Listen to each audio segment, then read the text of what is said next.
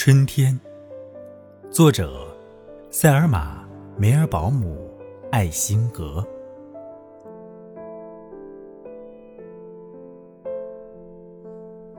太阳还有一点点融雪，还有水滴从所有的屋檐滴下，还有光秃秃的鞋跟在敲打，还有街道。因湿滑而闪光，还有丛草，在高高的篱笆后头站着，像只狍子，被吓个半傻。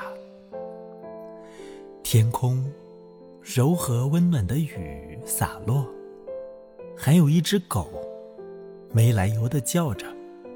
一件大衣总是被风吹起，一件薄裙，仿佛带着笑意。孩子的手里，一捧湿润的雪，还有期待着第一片三叶草的眼底。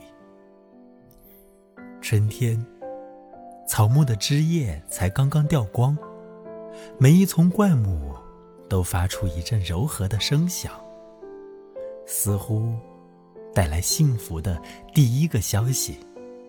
而明天，燕子。也要飞回。